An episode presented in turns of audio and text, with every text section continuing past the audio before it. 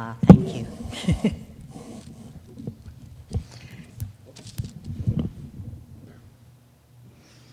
Can you hear me?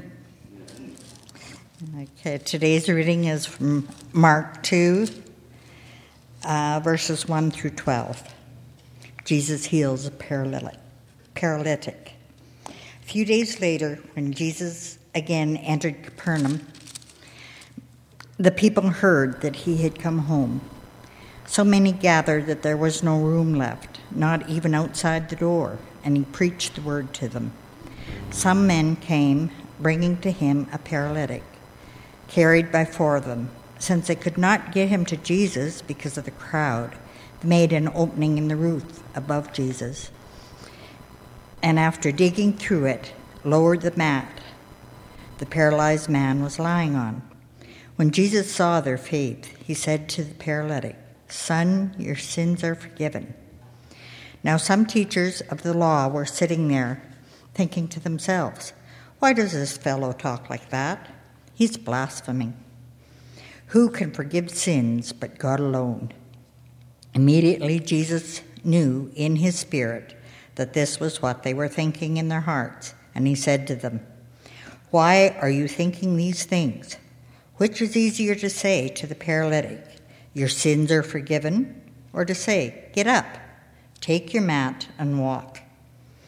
But that, but that you may know that the Son of Man has authority on earth to forgive sins, to forgive sins. He said to the paralytic, I tell you, get up, take your mat, and go home.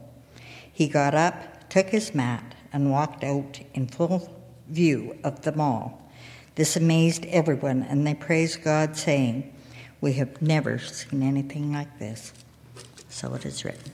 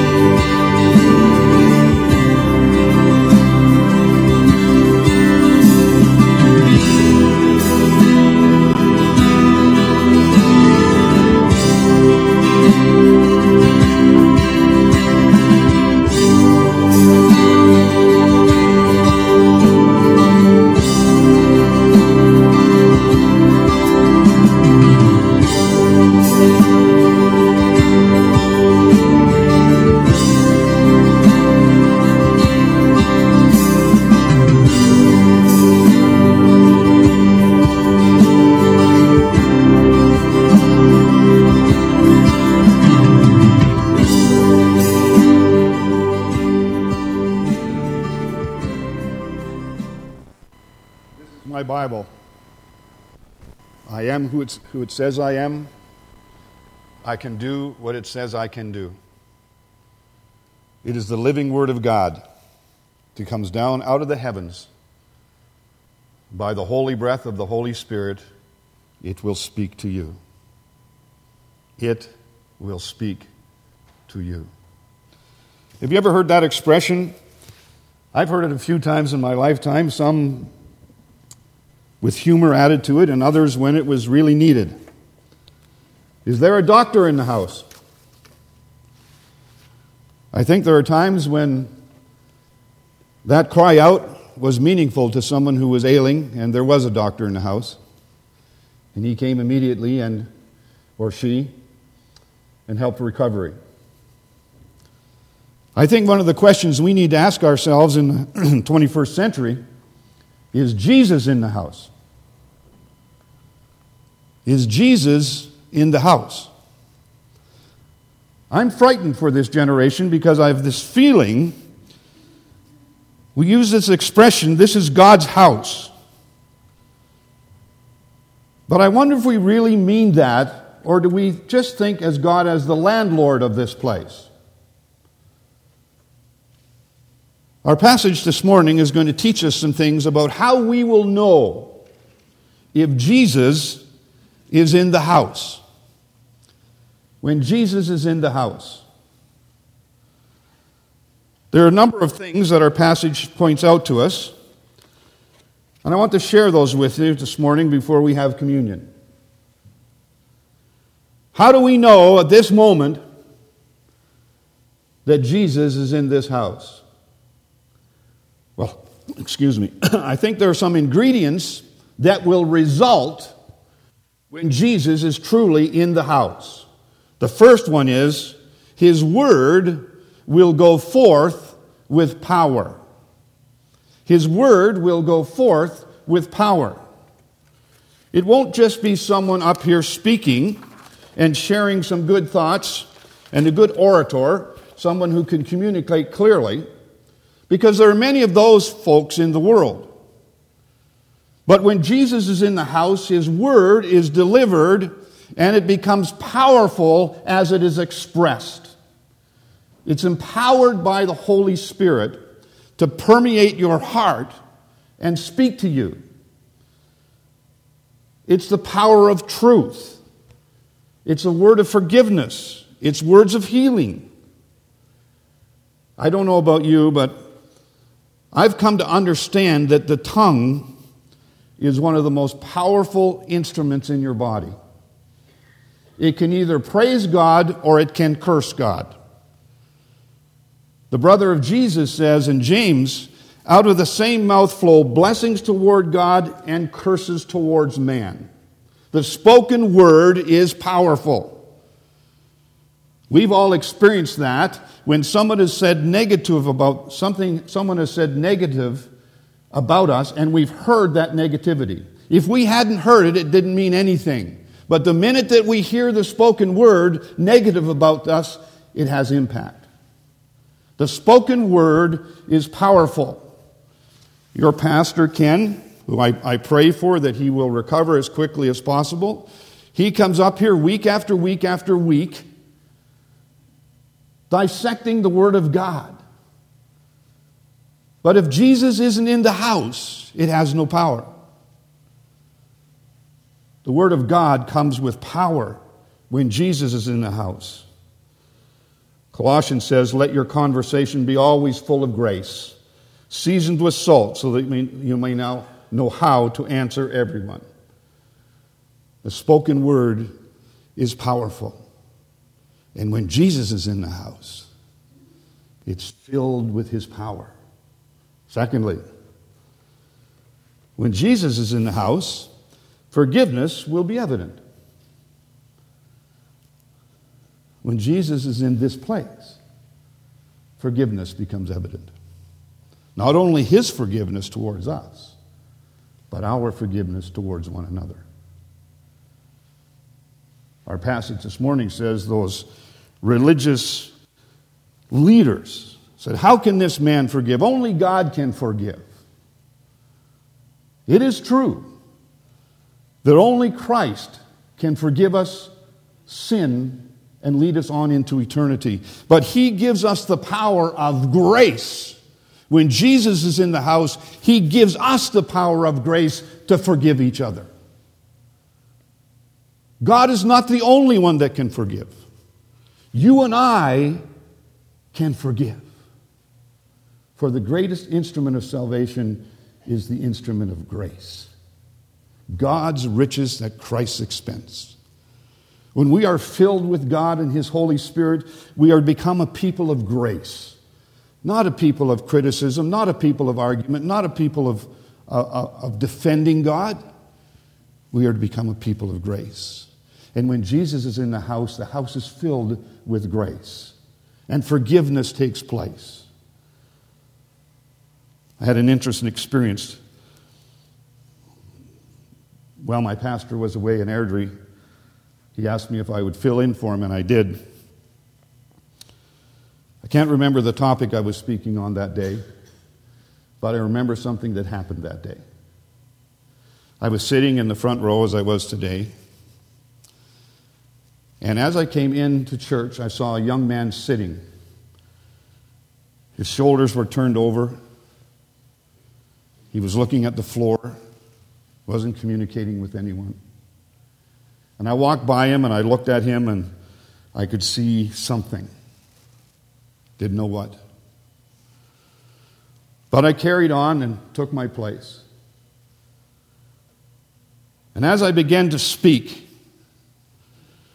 I was overwhelmed with this voice within me. That boy needs to be prayed for. That boy needs to have a burden lifted off him.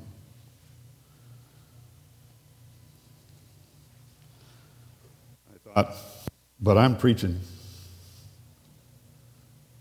I'm not sure I want to give up that kind of time. Not really. I was pretty scared, though. But I said, okay, Lord. And in the middle of my second point, I called this young man forward and I said to our congregation, I said, I don't know what or why or how, but this boy needs our prayers. And I said to him, Would you mind coming up here, son, so that we could pray for you? He made his way up to the front of the sanctuary. You could see that he was downtrodden, he was discouraged, there was something going on. My hands on him and I asked our congregation to stand up and just reach their hand forward in unity that we would pray together for this boy.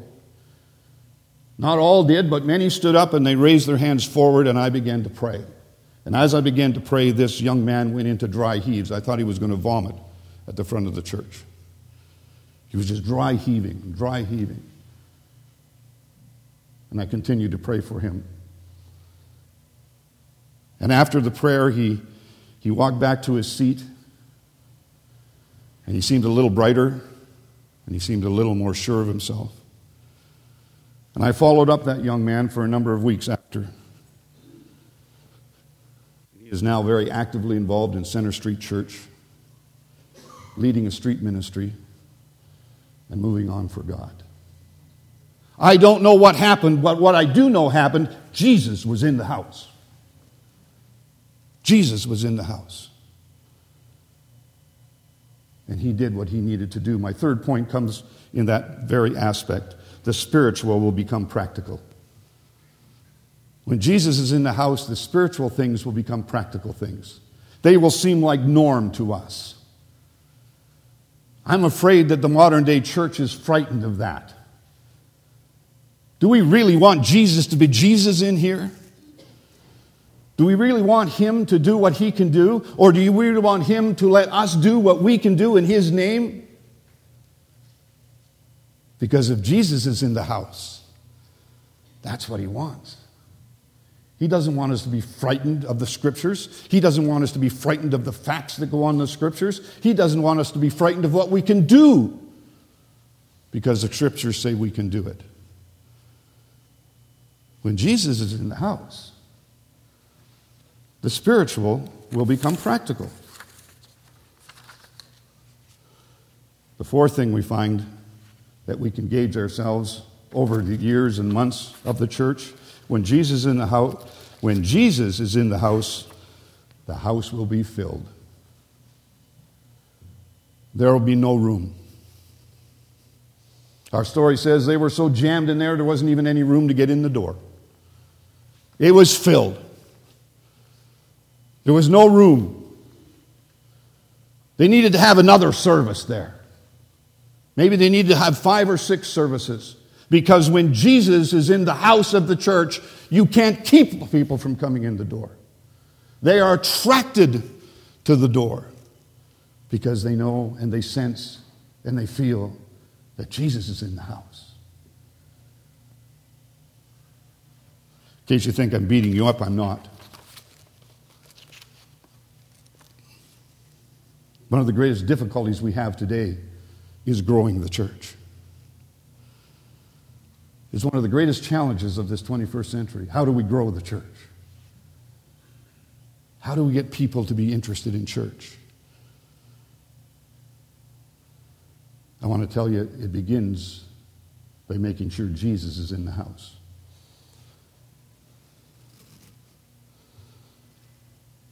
We all know, or we should, and I hope most of you know, but if you don't, I'd sure love to talk to you about it. That Jesus comes into our house, comes into us eternally when we invite him in. When we recognize who he is, February the 8th, 1978, as a drunkard, I was in my living room. And a pastor came to my house. I didn't know he was a pastor. But he had a team called Evangelism Explosion. Anybody ever heard of Evangelism Explosion? It was a day when teams went around from house to house. And they visited people to share the gospel. February the 8th, 1978, he came into my house. He asked me two questions. He said, If you were to die today, do you know if you'd go to heaven? My response was, Yep.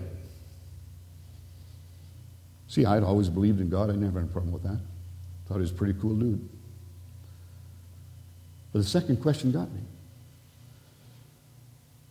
If this roof of your house were to come tumbling down right now and fall on top of you, and you were to die, and you were to stand before God, and He were to say to you, Why should I let you into my heaven? What would you say?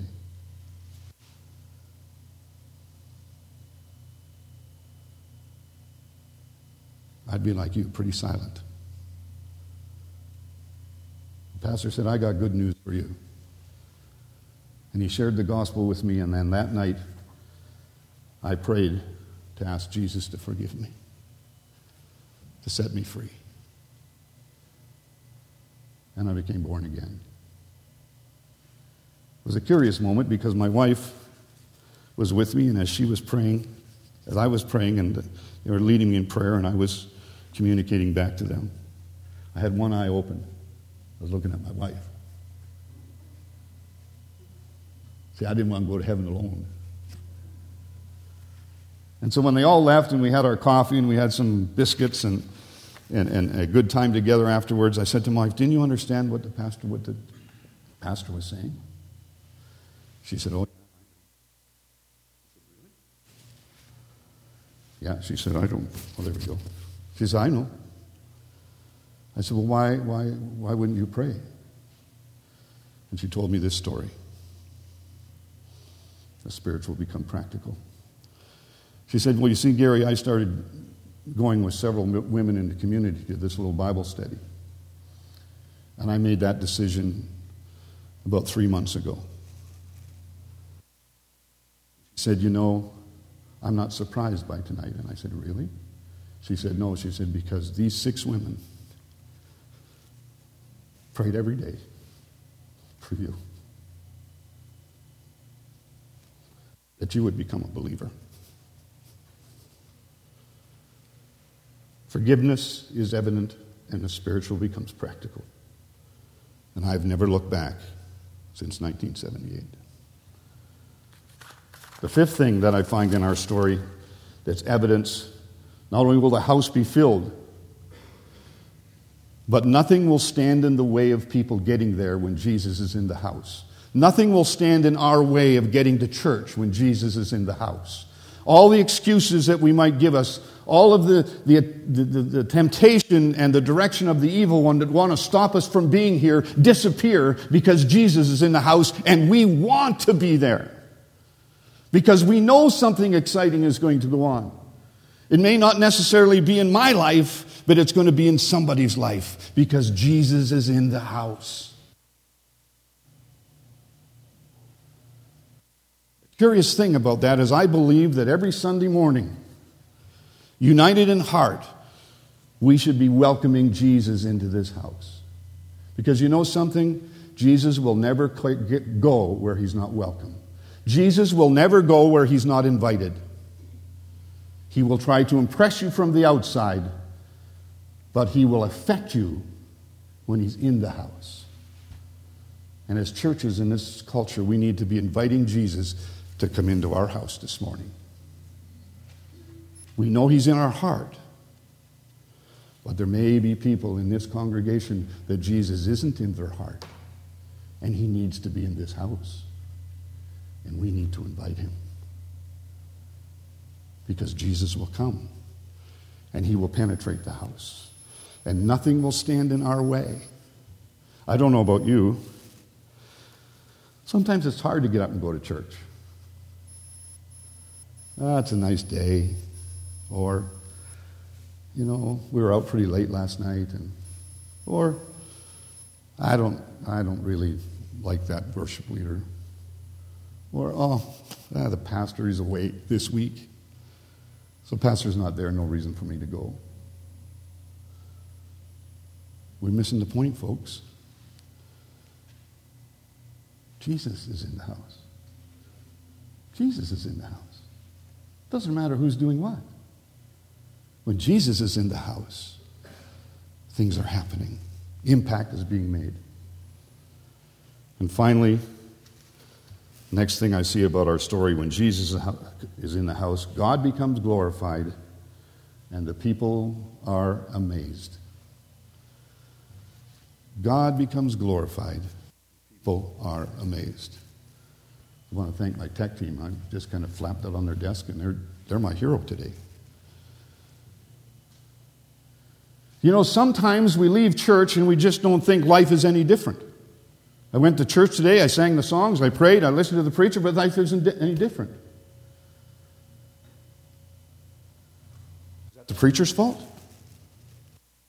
Is that the worship leader's fault?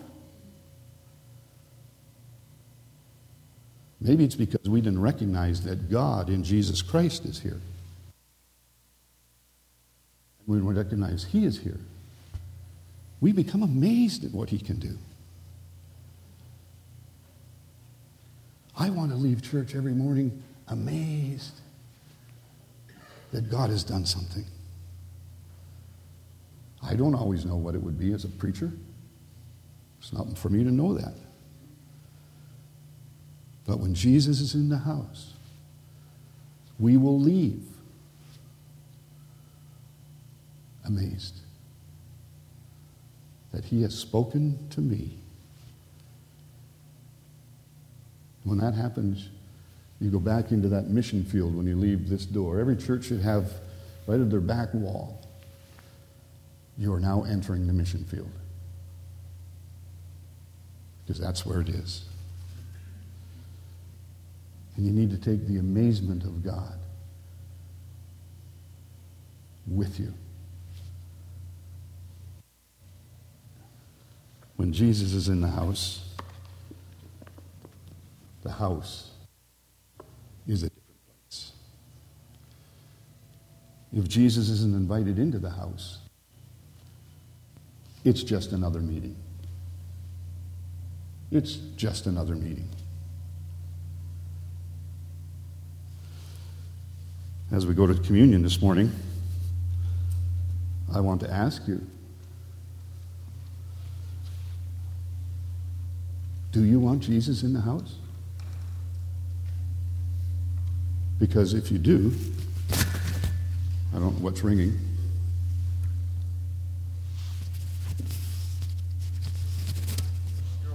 I'm okay? Okay. I can hear a bunch of humming here, so I got it. We need to invite Jesus into, a, into the house, not only into our heart, but we need to invite him into this place, not as the landlord, but as the God of all creation. One of the most important things in our Christian experience as Christ followers is to celebrate in remembrance of what Jesus has done for us his death and resurrection. It's why we can look forward to eternity together. I'm going to ask those who are going to participate with me in the communion this morning to come forward for the elements. And we're going to do it maybe a little different than you normally do.